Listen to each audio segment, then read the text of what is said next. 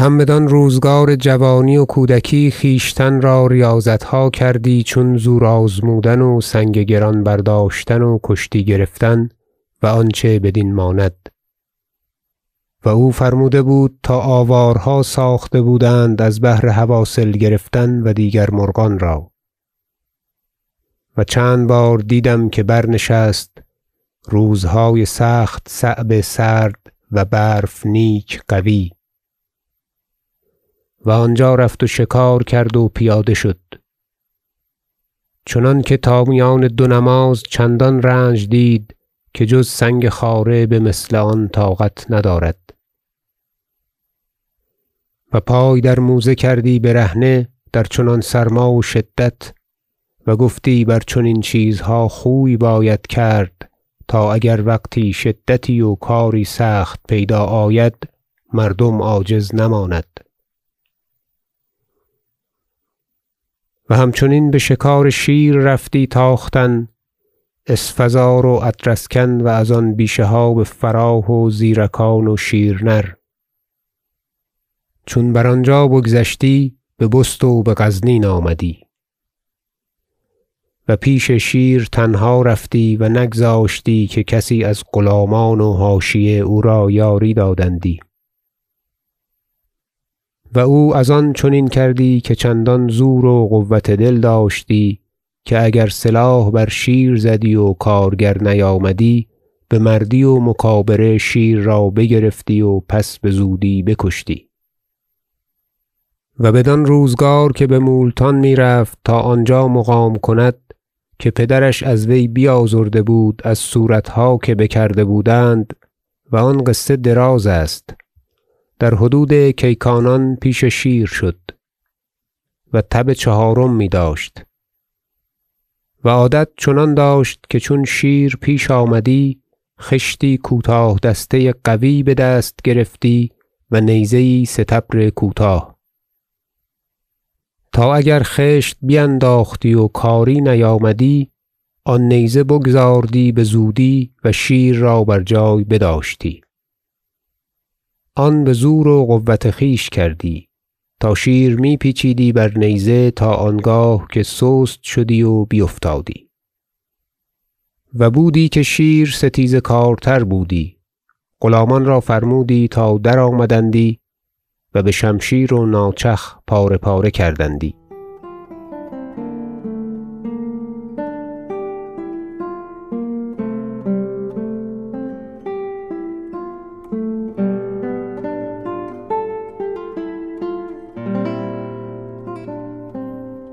این روز چنان افتاد که خشت بینداخت شیر خویشتن را دردزدید تا خشت با وی نیامد و زبر سرش بگذشت. امیر نیزه بگزارد و بر سینه وی زد زخمی استوار. اما امیر از آن ضعیفی چنانکه بایست او را بر جای نتوانست داشت. و شیر سخت بزرگ و سبک و قوی بود. چنانکه بنیزه درآمد و قوت کرد تا نیزه بشکست و آهنگ امیر کرد. پادشاه با دل و جگردار بدو دست بر سر و روی شیر زد چنانکه شیر شکسته شد و بیفتاد و امیر او را فرود افشرد و غلامان را آواز داد. غلامی که او را قماش گفتندی و شمشیردار بود و در دیوان او را جاندار گفتندی درآمد و بر شیر زخمی استوار کرد چنانکه بدان تمام شد و بیفتاد. و همه حاضران بتعجب بماندند و مقرر شد که آنچه در کتاب نوشته اند از حدیث بهرام گور راست بود.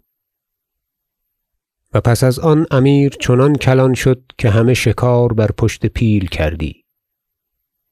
و دیدم وقتی در حدود هندوستان که از پشت پیل شکار می‌کردی. و روی پیل را از آهن بپوشیده بودند چنانکه رسم است. شیری سخت از بیشه بیرون آمد و روی بپیل نهاد. امیر خشتی بینداخت و بر سینه شیر زد چنانکه جراحتی قوی کرد. شیر از درد و خشم یک جست کرد چنانکه بقفای پیل آمد و پیل می تپید امیر بزانو درآمد و یک شمشیر زد چنانکه هر دو دست شیر قلم کرد. شیر بزانو افتاد و جان بداد و همگان که حاضر بودند اقرار کردند که در عمر خویش از کسی این یاد ندارند.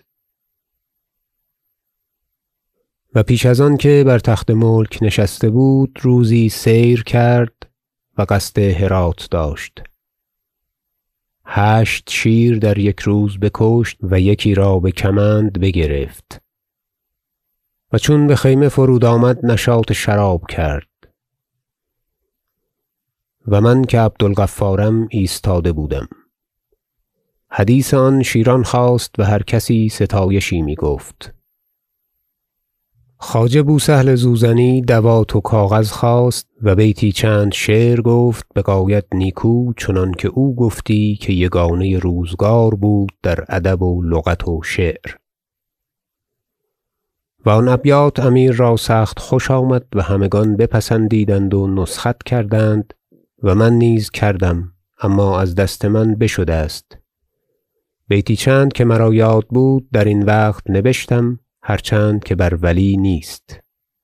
تا قصه تمام شود. و الابیات للشیخ ابی سهل الزوزنی فی مدح السلطان الاعظم مسعود بن محمود رضی الله عنهما. السیف و الرمح و النشاب و الوتر غنیت عنها و حاکی رأیک القدر.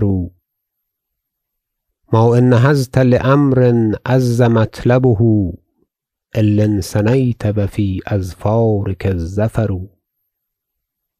من کان یصطاد فی رکض ثمانیة من الضراغم هانت عنده البشر.